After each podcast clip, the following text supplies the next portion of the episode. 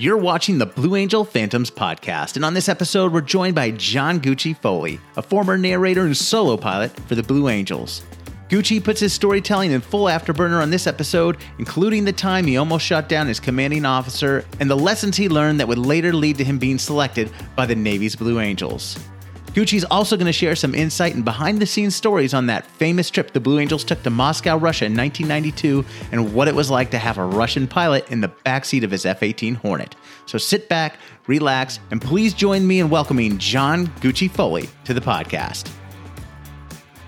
All right, you're listening to another episode of the Blue Angel Phantoms podcast. I'm thrilled today to be joined by John Gucci Foley, a one of the most sought after public speakers in the world. He's a high performance coach, a podcast host, a best-selling author, and most importantly to me, a former member of the United States Navy Blue Angels. Gucci, thank you so much for joining me, my man. Ryan, glad to be here. And, and you know, those words are sacred on the team. They mean a lot more than just uh, something to be appreciation. There's a real depth to that. So I can't wait. Hope we unpack that. Glad to be here with you and your audience.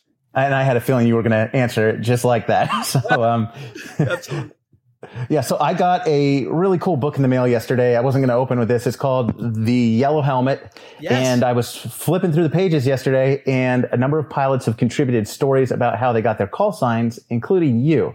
Yep. And so that was the first time I learned how you got your call sign. Would you be open to sharing that here with this audience? Oh, yeah, absolutely. Well, you know, I, I think call signs are so cool, and most of the people in the audience realize there's always two stories to, uh, uh, usually two stories to a call sign. The, the one that you can talk in public and all about, and then sometimes the the real story. So mine is actually very simple. I was um, uh, in the A7 RAG at the time, and RAG the replacement air group. I'm flying in Fallon, Nevada. Uh, up until that point, my call sign was Foles, just short for Foley. That's how sometimes they happen. That was my football call sign. Uh, then I got a call sign.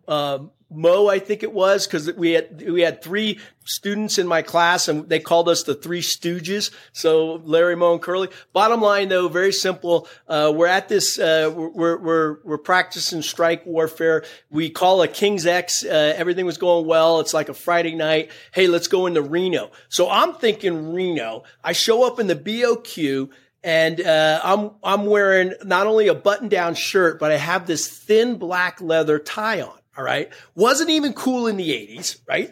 And all my other teammates, you know, they're there in jeans and t-shirts and they look at me and they go, what is that?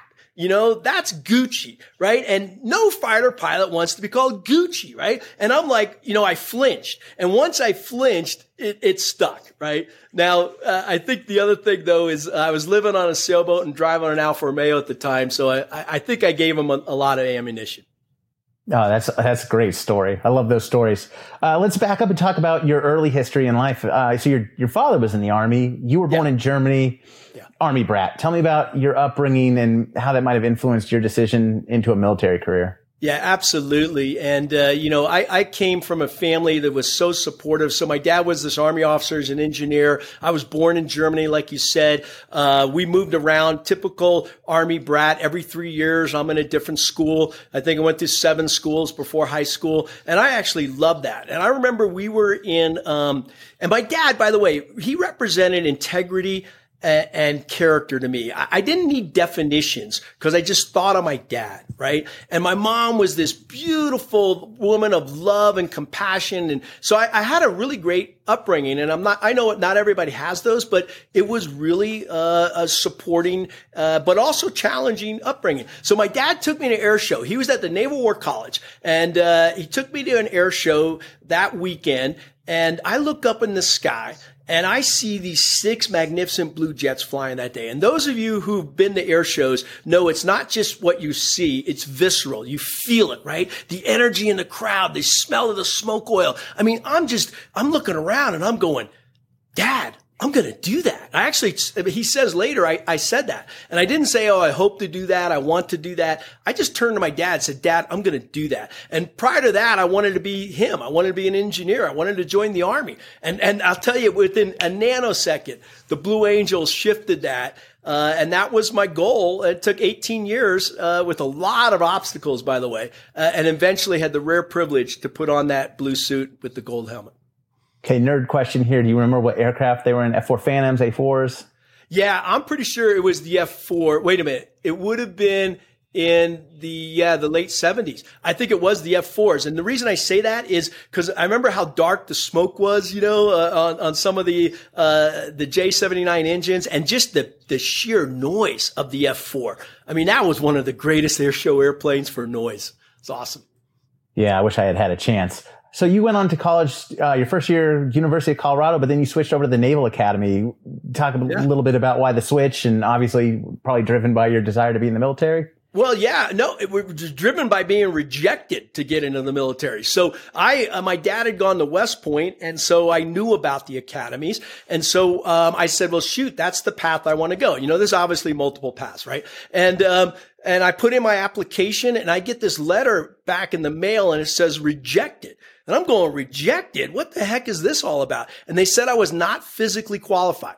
And uh, now this is surprising me because I'm a young kid playing football, wrestling, and they said I had too much protein in my urine. I mean, and I'm thinking to myself, what the heck is that? And uh, bottom line was, um, I got punched out for medical. So I, I, had it took me a year, you know, and I was disappointed, but didn't give up. I said, okay, well let's let's see what this medical waiver process looks like. And in the meantime, you know, I had to go somewhere. So I, I like to play football. I like to ski, and I'm I'm like, you know, I might as well make the best of this. And I just said Colorado football. They were good. Uh, ski, walked on, played football, skied, had a blast, but totally never gave up up on the the uh, path of going through the, the, the Naval Academy. Fortunately, got the waiver and then went to Annapolis um, and played football there.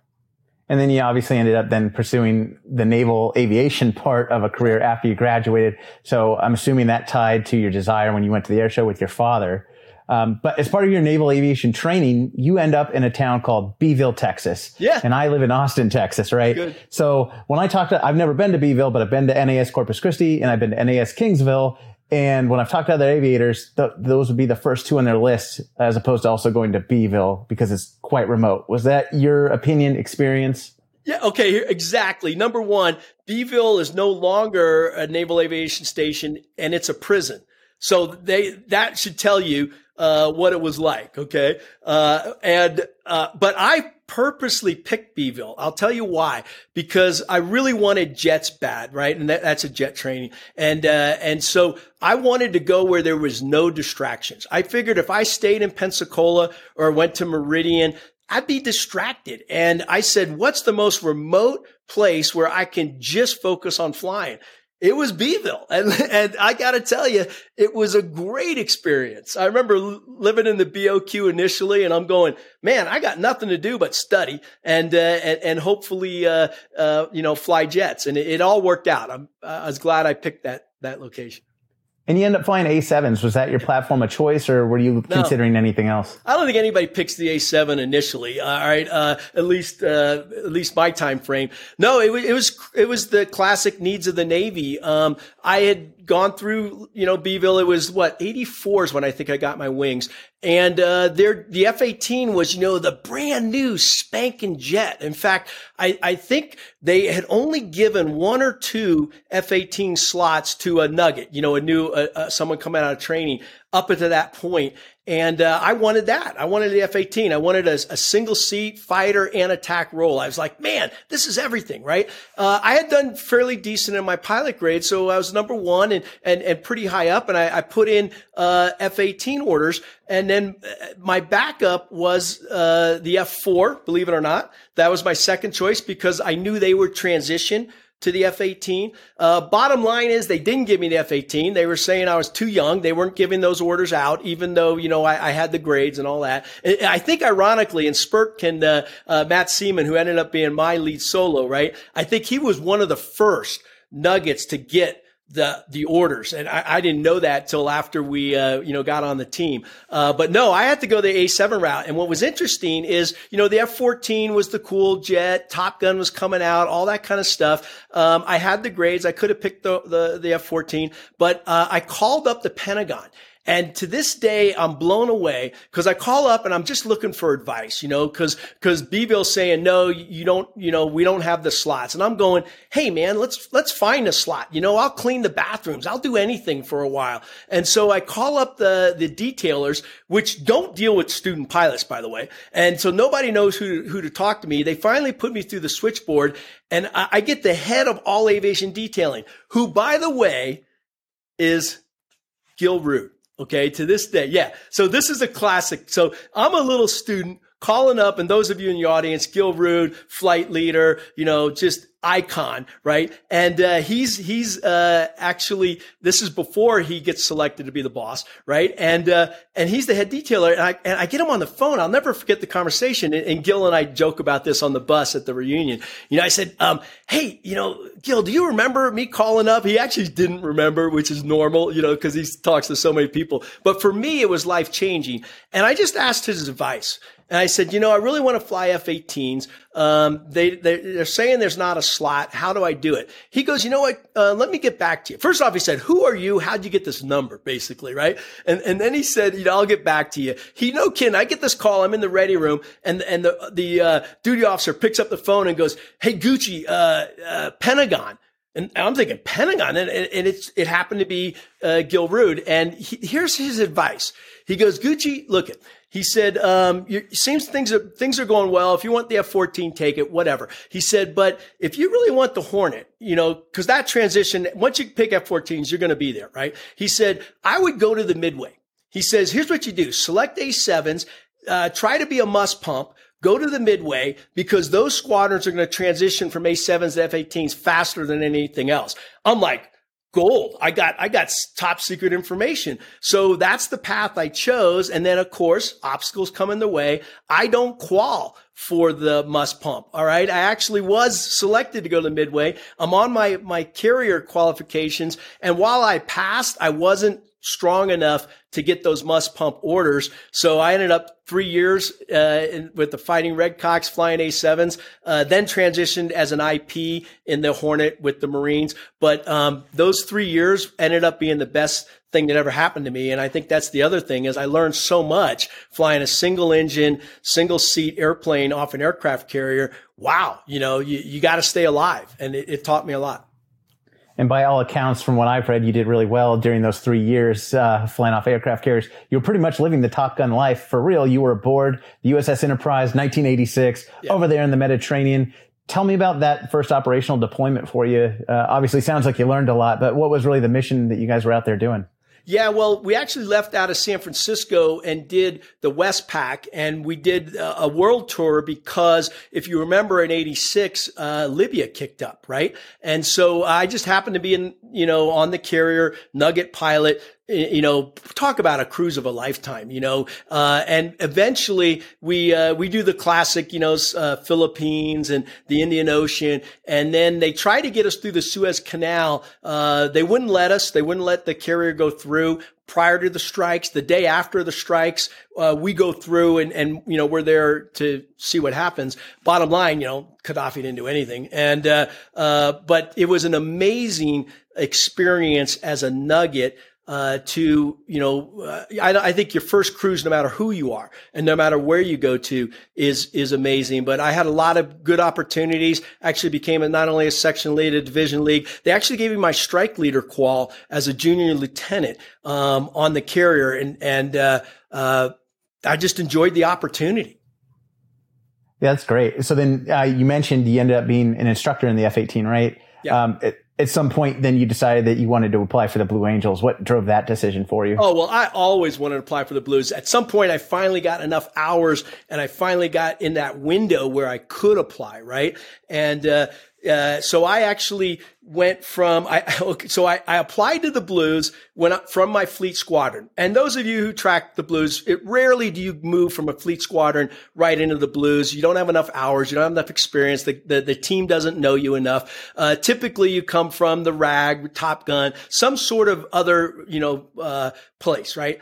And so, uh, but I applied and, and I, I put my, let, my, my, my, package together. You need your commanding officer's, uh, endorsement. And I, I, I was going to have it. And then uh, Ryan, one day I'm out. This is right before uh, the strikes on Iran. This is in '88 because it was when the Straits of Hormuz w- was an issue, and I'm practicing leading a, a bombing sortie out in the water, and I accidentally shoot a missile.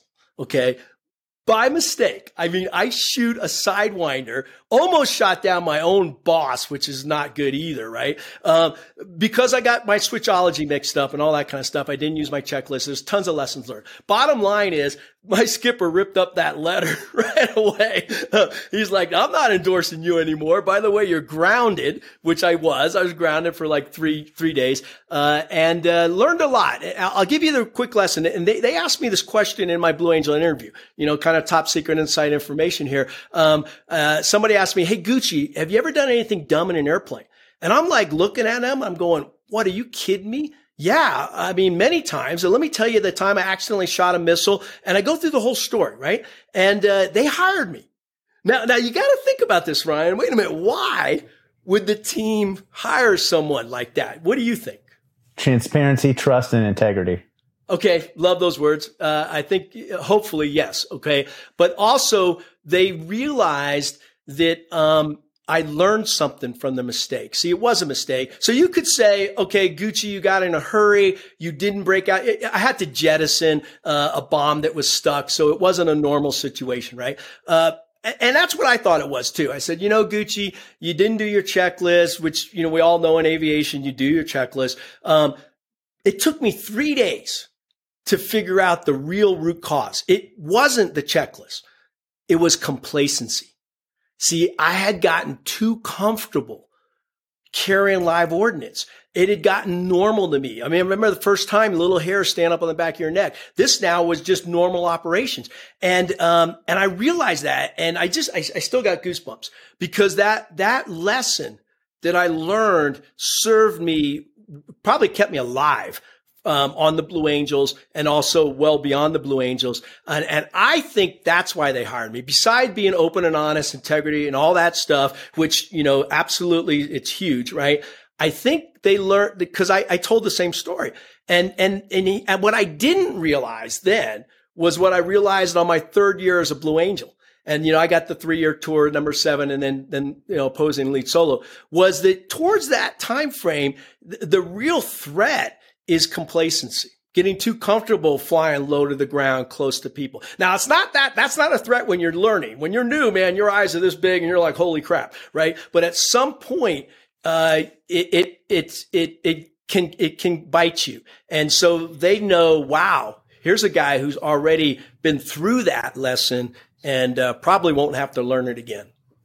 Yeah, that word has come up numerous times on this channel, complacency. So, uh, not surprised there.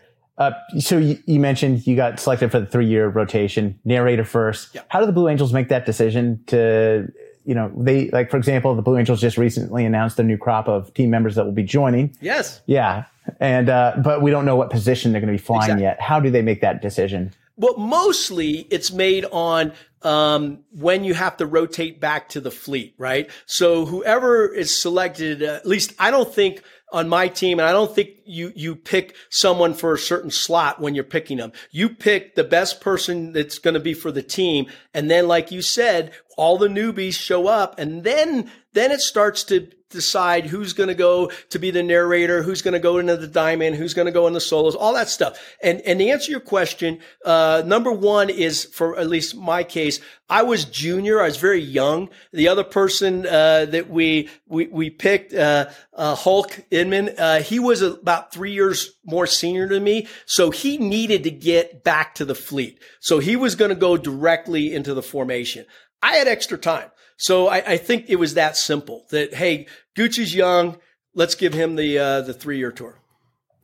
So your first year's narrator, uh, the narrators I've spoken to in the past, narration is like the least of their concern. And that's, you know, most of us that go to an air show, I mean, we just go, oh, there's the narrator, he narrates. But there's so much that goes on behind the scenes throughout the entire air show weekend. What's the, what was your experience being narrator? Yeah, well, well, number one, think of it as assistant ops, right? You, um, you know, the, the, I love being narrator. You know, I, I, loved every year, okay, but narrator was fun. Some people are like, no, no, let me get into formation right away, which of course, you know, is is also how I felt. But um, I loved it. Now, so to the answer your question is, you're absolutely right. Narration is nothing. That's knucklehead stuff. That's that's little. What you're really doing is you're the advanced person, right? And so you you build this special bond with number eight, the events coordinator, and the two of you, uh, you know, eight owns the air show prior to like the weekend before. And then he hands or she hands a, a folder to, um, to number seven. I remember walking out to the jet sometimes and, and, uh, they'd hand me a folder. BA was, was my number eight. And, uh, and, and all of it. And as I'm flying, by the way, I'd let my crew chief fly the jet. I'd be reading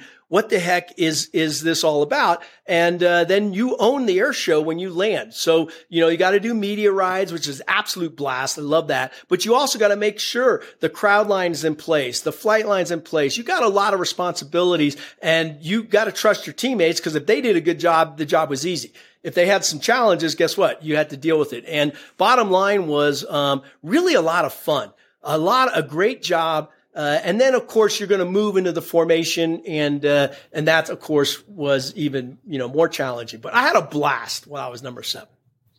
You ever forget a line while in the middle of the narration and have to improv?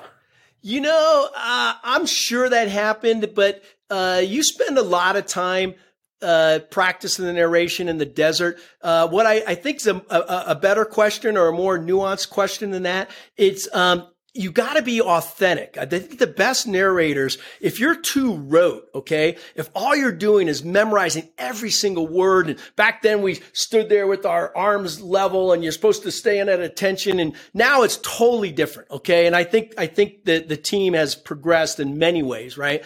Um, but the narrator should be more comfortable. You're engaging the audience. So the answer to your question is, um, I think I actually ad libbed on purpose some, but don't tell the boss. Don't tell the team. And then you fleet up, as you mentioned, uh, opposing solo. A lot of the uh, solo pilots I've spoken to, they enjoy the opposing solo role more than other roles because it's, as they describe it, you show up, you fly, you know, not a lot of responsibility, right? Was that y- your experience? Yeah, absolutely. It was the funnest for that exact reason. Your job is to fly and learn to be a, a good solo pilot, stay alive, number one, and, and finally figure out how to teach someone else. So, uh, it was the most fun in that regard. When you when you're five and you fleet up to five, you got you're doing more than the flying. Not only you're training number six, but you're also the opso, and there's a lot of extra uh, work. So to, to be honest with you, yeah, six was an absolute blast. And then you obviously become lead solo, so there's a distinct difference there, right? Because now you are responsible for the training of the opposing solo as well as their safety and everything else. How is that for you?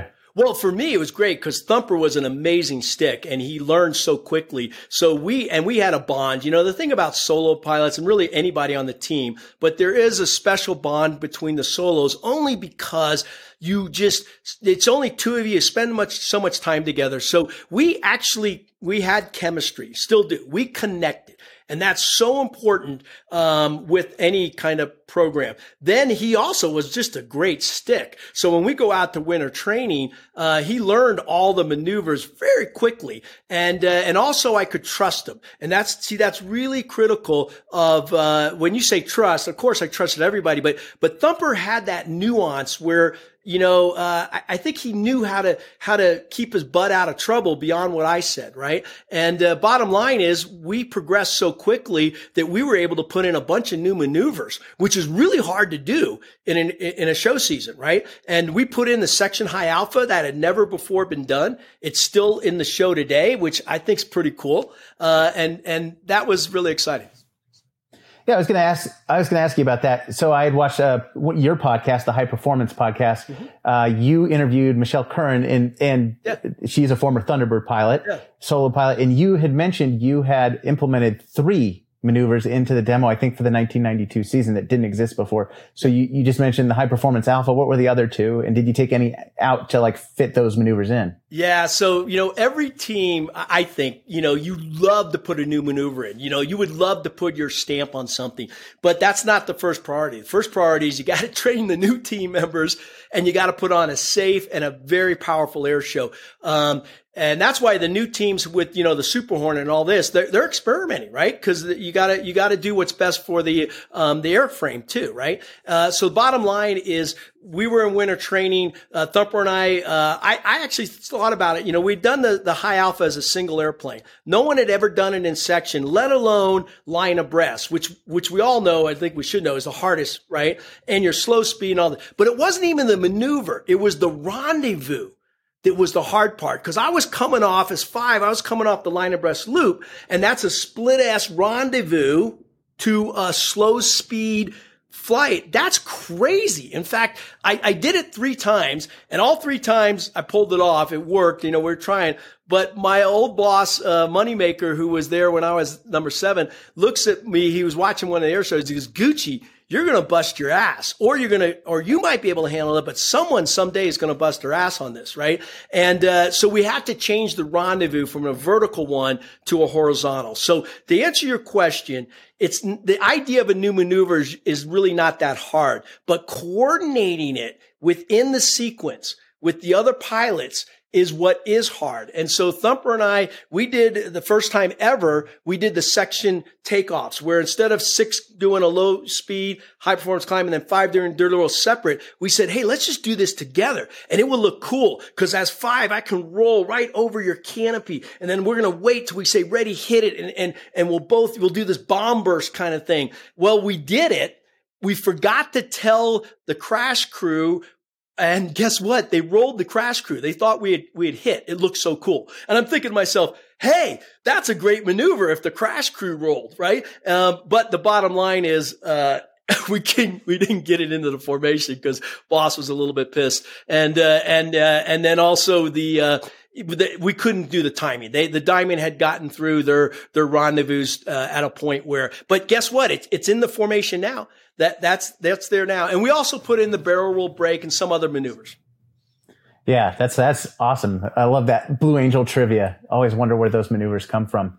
So 92, your final year in the team, obviously historic and documented really well in Rob Stone's film Around the World at the Speed of Sound. Yeah. You guys go over to Europe. You visit eight different countries, three of them of which the Blue Angels, I don't think had ever flown in before. Correct. Uh, I want to start with the logistics first. Yeah. You guys flew eight F-18 Hornets, not the traditional seven. You two took two C-130s and God knows how many times you had to refuel and how many hours you were over the Atlantic. So I would love to hear about all the logistics. Yeah. So real quick on that. Um, that was one of the big concerns. I mean, not only do we have to think about this, uh, at a normal air show, you go to the, the site in the U.S. and you're there for four days. Uh, you bring, you know, Fat Albert with the troops and, and whatever parts you need. Now you're going to go over to not just Europe, which was, had been done before, but I think it had been like 26 years since we were over there. We're talking the Eastern Bloc. Okay. We flew in Moscow. We flew in Bulgaria. We flew in Romania. Romania.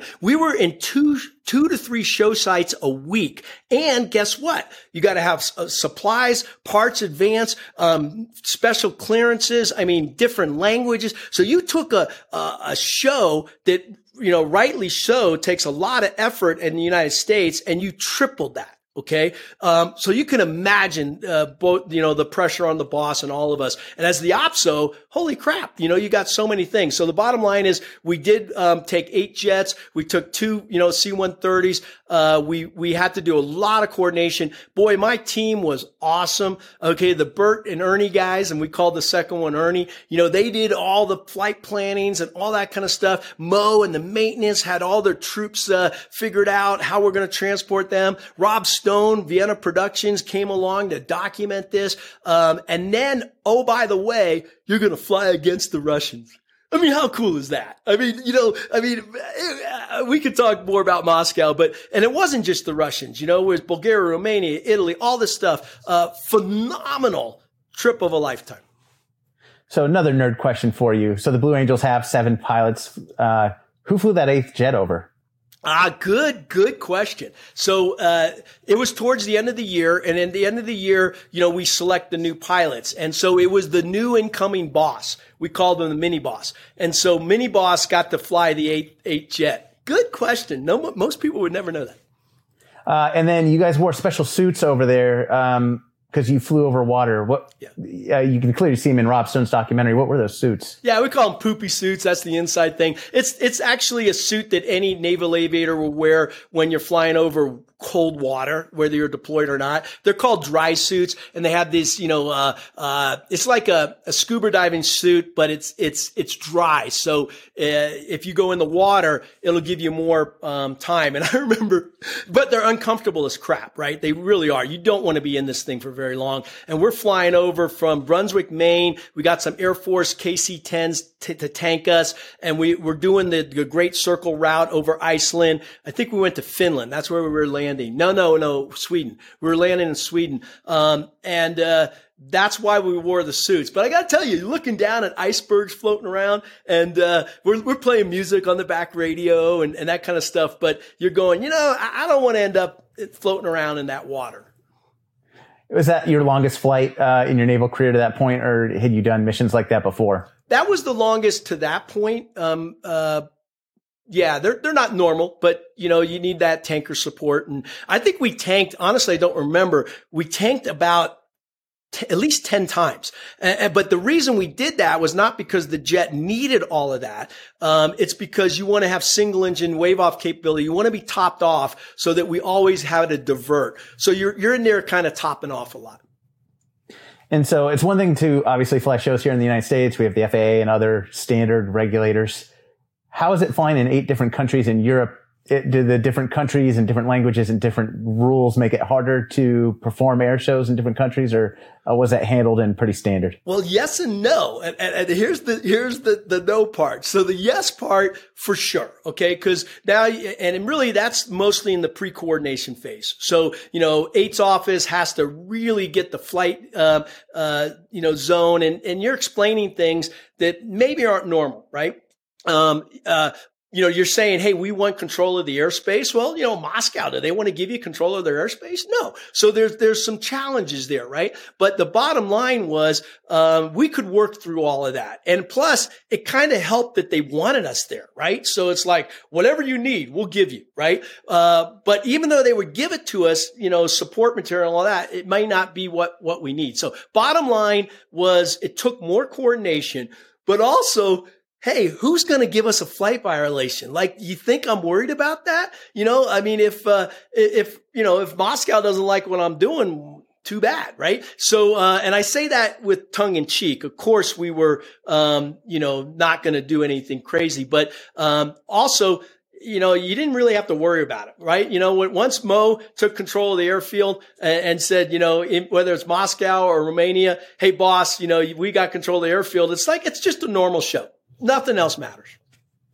And so let's talk about Moscow. Yeah. How how crazy was it for you to fly into Moscow in a United States aircraft, a Blue Angel jet, and then I think you guys were greeted, uh, you know, essentially by by I think the Russian Knight flight team, right? Yeah. Yeah. So first off, game changer. Um, you know, obviously today uh, it's a little bit more of a difference. But if you if you want to go back to when that happened, that's 1992. Berlin Wall came down in 89. So there a big change was going on in the world, right? And so when we put this show together, and by the way, credits to Boss Wooldridge for getting us selected and not the Thunderbirds, by the way. Um, so as we go over there, it's it we know it's a game changer, but we went over there as the mission of the Blue Angels as ambassadors of goodwill. Okay. We didn't go over there. And it was also a military to military exchange. And that's probably how they, they got it through the, the Pentagon and the White House and all that, which it did go through the White House. Uh, but the bottom line is, uh, can you imagine? So, so Ryan, here, here's the thing. We're in Finland. We've gone to uh, Sweden, did an air show, flew to Finland, did an air show. Now we're going to fly over to Moscow. Okay. And I'll never forget checking in, right? As we're checking in and, and boss says, Hey, this is Blue Angel, uh, number one, you know, uh, flight level 300 or whatever. And, uh, Moscow's, you know, say, Oh, this is Moscow center. Um, you know, uh, who are you? How many airplanes are you? And he comes up and he says, eight Navy F-18s. And there's dead silence on the radio, even though they knew we were coming. It's like, what? And uh, uh, they finally takes a while. They say continue, and then you're right. Um, these these next thing we see is these Su 27s and MiG 29s coming at us. Now, of course, we see them on the radar first, and uh, and this is like I, at least for me, you could talk to you know each pilot has his own perspective, but I'm like the the little hairs are standing up, you know, because I'm like, holy crap, we've trained against this. We're actually flying over Moscow. I got I got a, an Su 27, a MiG 29 coming at me. I'm like, this is cool, and so we start you know targeting them. Bosses like bosses goes, hey Gucci, you target this guy out, we'll take that. And we start doing this stuff, and and uh, they're doing it to us. And bottom line is they they rendezvoused and they rendezvoused on us. And even though we had planned this, it still blew you away to look over your wing and see this Su twenty seven flying formation on you. By the way, has not been through winter training. All right. Then a MiG 29 on them. And, uh, and then the crazy part, Ryan, is so now we, are a flight of what? 10 now. Okay. It was actually six in formation. The two seven jets and eight jet were way back there by themselves. But we had now, we had 10 jets. What, talk about a, a picture eight Navy F-18s, two Su-27s, two MiG-29s, all on the outpost, flying pretty damn close, to be honest with you. They, they, they tried to fly as close as we did, but they couldn't. But, um, uh, and bottom line is we come into the field and now I'm thinking, holy crap, we forgot to brief the, the, the break, you know? So now it's like, what are we going to do? You know, and, and sure enough, we, well, let's just wait and see what happens. And boom, the, the two MiG-29s, they pitched off. Then the Su-27s pitched off and then we were good to go. You know, we had our, our same, our, our same things. But the other cool part about that is just landing and getting out of the jet. And I'll, here's my memory. All right. So, um, and you're at Kubinka Air Base. So this is their master jet base right outside of Moscow. You see all these Su-27, MiG-29, and, and it's really pomp and circumstance at first. We march back and, and they got the, they got the Russian band playing, guess what? Our national anthem. And I got to tell you, even though it was off key, they were missing notes, it was the best rendition of our national anthem I've ever heard because they practiced it, right? And anyhow, we do the official salutes and all that stuff. And then the crowd just, and it was all, it was all the families of the, of the military personnel. Um, it just opens up. And I've got pictures and we've got pictures of little kids on our arms, um, you know, just swarmed by kids. And they're saying, welcome to Moscow, Blue Angels in English to us. They had learned that. It was mind blowing and uh, just an incredible experience.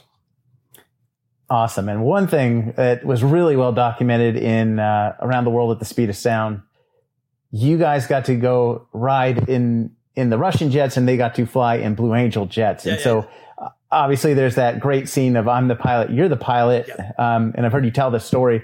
Would love for you to kind of recount your experience flying in the back of a Russian jet. And to add on to that, how different is a Russian cockpit compared to an American cockpit? D- does it translate well enough, do you think, where you, you could pretty much fly the plane or is it that different?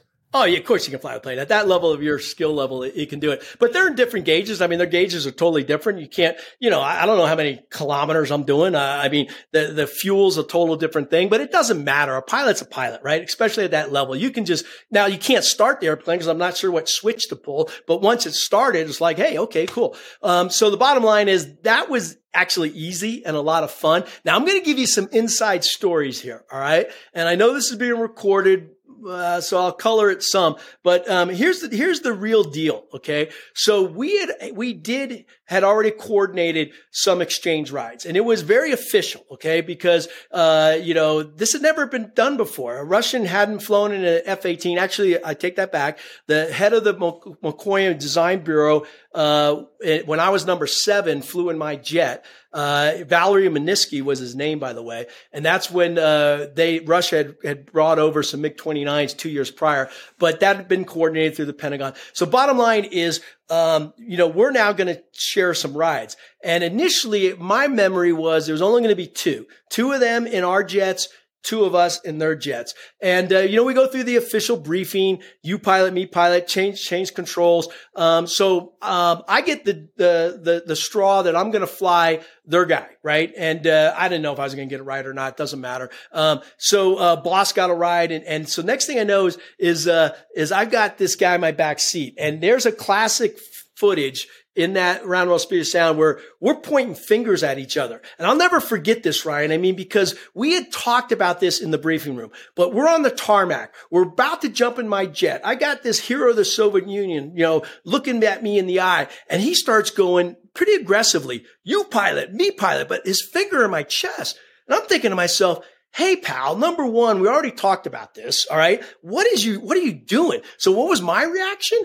Typical fighter pilot. I'm starting to point my finger back in his chest, going, you pilot, me pilot. And you should look at our eyes. Look at the eyes. Cause after that little short exchange, I notice I turn around and I roll my eyes because I'm like, okay, pal, game's on. All right. Game's on and you got in my back seat first. You made a big mistake. So being number five, you can do the dirty roll on takeoff. Well, that's not normal. I don't care what pilot you are. You don't do, do that, right? So that got his eyes a little bit buggy. And then, uh, the thing is, that's even hard about that maneuver is actually not the roll. That's actually pretty simple. Uh, but when you squat the jet, and now the gear are down and you start to go up, it's not going to go very far till you run out of, run out of speed, right? And poop. So then you got to roll it inverted. And now you're hanging it out because you're upside down, right on the edge, about to depart and, uh, you know, 100 feet off the ground. And I remember he's like, Ooh, and I'm, I was too though. I'm like, Ooh, but we, we were fine. And then we get to the, uh, then I'm like, okay, well, what am I going to do next? Well, I, I turn around and I'll never forget this, Ryan. I look out and I'm just going to do a flyby, right? You know, but then I look out and I go, wait a minute. I mean, it's instead of flying by the runway because there's no FAA, I looked over and I see all these Su 27s, MiG 29s right on the tarmac. I said, I'm going to buzz these guys, you know? So I slapped the jet being five. You can get down to 50 feet. I slapped the jet on the deck. I'm starting to go uh, not, not near them. I'm talking over their head, turn the smoke on because I wanted to smoke them out with oil, but then I roll inverted. So now uh, picture this, okay? Inverted, upside down, I don't know, 50 to 100 feet, somewhere like that. And I look in my rearview mirror. This guy's got his hands on the cockpit and he's looking around and he's like going, oh, oh. And so, and then I unload the jet. I do the typical clear for a solo pilot, which is zero G, full stick deflection. And, you know, you go through, you know, three, four, five, six, seven and a half. I mean, I, I busted the G limiter. I, I said everything I want on this jet. Bam! Knocked him out right? And uh, which is exactly what I was trying to do. So so then Gucci gets the bright idea. Okay, he's knocked out in my back seat. When he wakes up, he's going to be a little disoriented. Why not wake up upside down? Right? So now I park the jet upside down. Now, normally it only takes usually three to five seconds. Somebody comes back, right? This guy's, I'm, I'm counting three seconds, five, ten seconds, 15 seconds. I mean, he's knocked out in my back seat. And I'm thinking to myself all of a sudden, holy crap, I killed them. And I'm thinking, this is not going to be good for international relations. Gucci, you just screwed the pooch, right? And luckily he wakes up and he, he starts yelling at me at this point, not even with the com. He's just yelling. He's like, okay, okay, okay. And I start smiling. I'm like, okay, now that we have an understanding, let's go play and let's have fun. And we, we, you know, I let him fly the jet. We had fun. And, he, you know, he flew me, he tried to knock me out. He couldn't. We had fun, but we, uh, we, we really enjoyed each other's airplanes. And more importantly, we enjoyed the time after the flying in the bar together at the at Moscow at the um, ballet, the Bush Bushkoy or something like that, um, at a White House state dinner in Moscow. And we what really what I walk away with, and you didn't ask me this, but I walk away with that they are we're all human beings and we're all the same actually. Um, and when you break through all the, you know, I'm okay. You, you know, you, you give me your best shot. I'll give you my best shot. Hey, we're, we're all humans. And it was the best. That's how I left uh, Moscow. And by the way, I think we can bring that back. I really do. Yeah, uh, I was going to ask you that, and then I thought I might stay away from it, but that's that's good to know. Um, I wanted to talk about the actual air show over yeah. Moscow because that didn't go as planned as I understand it, no. but I'll let you share as much or as little as, as, you want about that. Yeah. So here's the backstory on the story. Okay. So, um, we're going to do two flights on Moscow. One over uh, Moscow itself. So it's a remote show. You take off out of Kubinka, fly over downtown Moscow, and it's going to be a, a, big show. Think Seattle, San Francisco, right? Um, so everything's, you know, gearing towards that. And, uh, all of a sudden I'm in the, the briefing room and, uh, this, this guy comes in, this general comes in and says, Hey, we got a slight problem. Well, you know, slight problem in Moscow is a different term, right? And, and so he says, you can't fly um, inside of this beltway, which is where the show center was on the outside of the beltway. So basically what he was saying is they, they took away half our airspace. Guess what? The airspace behind the crowd, which is where the rendezvous take place. So, um, now they had known this all along. They just didn't tell us and they had practiced a show that was going to fit that, right? In my mind. I mean, no one's told me this, but I, I, bet. So then, so we're like sitting there going, no, we need the airspace that, you know, you, you can't do this. We had an agreement. Well, he goes, okay, let me see what I can do. And I'll never forget. He's on the phone and it's a, it's a hard dial line, remember? And he's talking to someone. He's yelling at him. And I'm thinking, this is great. I got this three star general. He's, he's really fighting for us. Hangs up the phone, looks at me, says, sorry, couldn't do it. I'm like, what? What do you mean couldn't do it? And so bottom line is we got a decision to make. Um, and by the way, I, later on, I got a call on that phone. He was yelling because the connection was so bad. It wasn't because he was trying to help us, right? Bottom line is boss and I and the team have to make a decision. And that is, are we going to fly? Because they're not going to give us the airspace. So that requires changing the show. Now in the blues, we don't do that, right? Um, and, and if we do that, you know, cause safety always comes first, what are we going to do? Right? And I'll never forget, we had a discussion. Not everybody was, was, was, was like gun ho. Uh, but we, we really, we, we couldn't not fly. I don't think. So bottom line, boss and I on a napkin are saying, okay, well, if it's a remote show, we'll do the head on. Gucci, what do you want to do next? Okay, we'll do the 360. Then I'll bring in the diamond here and I'll go, okay, we're going to, we're going to take the sequence out of, we're going to do the Fortus. And we know Kidden scripted an air show on the back of a napkin, uh, and then flew that uh, and, and by the way, um, flew it safely. Uh, but I remember flying upside down in between apartment buildings in Moscow with the Fortus Thumper on my wing. And, and I'm just like, hang on, Thumper. We'll, we'll, it'll work. And, uh, and of course it did work. Then we flew a second air show, uh, over Kubinka with the, uh, the full normal Blue Angel air show. Gotcha. So I was going to avoid kind of the current economic political situation with Russia. You've intrigued me with your statement that we can get back to where we were when you were in Russia in 92. You want to expand on that? I'd, I'd be yeah, very sure. curious this to hear your perspective. A political yeah. statement at all. I mean, obviously, yeah. some really bad, horrific stuff is going on.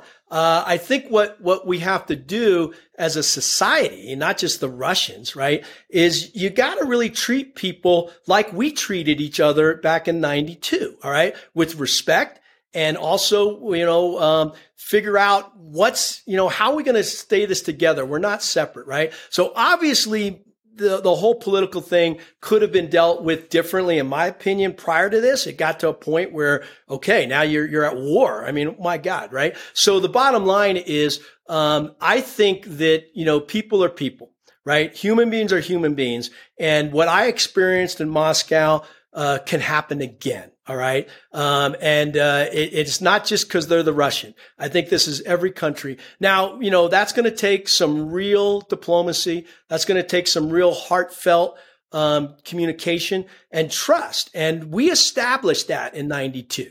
Uh, and I think it can be established again. Yeah, that's, that's great to hear. And I, I pray that that happens. Absolutely. Uh, as we uh, start to wrap it up here, you got to visit with some of your teammates for probably the first time in close to three decades uh, at this last 75th anniversary in Pensacola. How special was it for you to get that group all together in one room? Oh, that was epic, Brian. You were there. Thank you for being there. Um, you know, it, it's because it was special being the 75th, right? So yes, we do get together every year, but not at that level, right? And, and what was really cool about last year was, you know, now you also got the new team has transitioned to the Super Hornet. So a lot of us are excited to see that show. Uh, you got to do a panel on the F4s and, and we got to do different panels. And so you really get to learn about things that you've only heard of. They're legends. And now you got the people there. And I'll tell you, you know, not, I just got goosebumps again because, um, what was amazing about last year was the, what happens, you know, off to the side, you know, and, and I know, uh, after one of the panels, I'm standing in the back and, and all of a sudden, you know, I'm starting to talk to solo pilots like Jungle who are legends, you know, and, uh, and some other people. And, and we're, and we're just shooting the shit, right? And all of a sudden, I, you know, they go, Oh yeah, well, we tried that maneuver here and it didn't work. And I go, what? You tried that maneuver? We tried that maneuver. It didn't work. And, and I never knew that they had tried that, right? I mean, there's so much, and they're like, oh yeah, yeah, you know, the negative G's, you know, uh, were too much for this, and and now we're we're going back and forth, and it's it's it's when you're talking to people who really get it, right? They understand what a negative G, what that negative G push out means. Um, now you start to realize, holy crap you know, the, the, the, legacy, the, the wisdom that's in the, uh, the, the, the teams is priceless. And I think that's what's beautiful about, uh, the reunion is we get to share those, those stories. And I'm just so proud of the current team and what they're doing. Uh, we got the new team members coming on. Uh, every year is precious. Every year is new. Every year is making a difference, you know, a purpose larger than self. And, uh, I just feel blessed to have that experience to be a small part of something that was much bigger than uh, than myself or, or any of us, and that is the Blue Angels. Yeah, and you just mentioned purpose larger than yourself. I saw some photos recently of a Blue Angels Foundation event out at yeah. uh, I think Maryland, Annapolis. I saw you in those photos. So how, how important is that foundation to your life now and what, what the foundation does to support uh, wounded veterans? Yeah, well, big shout out to Manny and, and all the foundation uh, people who really got that thing started and, and, are doing an incredible job. Number one, it, it, it's a game changer. And now we got Bernie Willett, by the way, who has really raised, you know, uh, honorary, really raised the level of, um, uh, of what the foundation can raise with the wounded warriors and all that kind of stuff. Bottom line is it's about taking care of others, right? Not yourself and, and taking care of veterans. And it's incredible. Uh, the impact that the foundation's making. For me personally, I'm just grateful to be asked to hey contribute a little you know? Show up at naval academy and uh, and give a little i didn't even know i was going to do the narration. And uh, uh, and, and scott and myself intake are out there doing the narration together. Never been planned. So we're, we're, we're scripting it out in the bar the night before. And uh, and we're just going back and forth on stories. So it wasn't your normal narration you know? We had leeway. We could do whatever we wanted right? And uh, bottom line is uh, uh, it was a blast. Um, the foundation is making a difference. Uh, please, anybody who is listening to this, uh, if you get a chance, find out really what the foundation does. Um, I donate on a monthly basis. It's super easy. It's like 20 bucks, no big deal. Um, and it, it's just a subscription. Uh, but more importantly than that is, um, is, is donating your time. And I think every Blue Angel does this, whether they're current, past, or future. You know, share your wisdom share your experiences. Uh, I always think we're there to inspire, right? Inspire greatness in another human being. And that can be done in a high school. It can be done right, you know, next door. I mean, whenever you get the chance, uh, just tell the story that you're part of.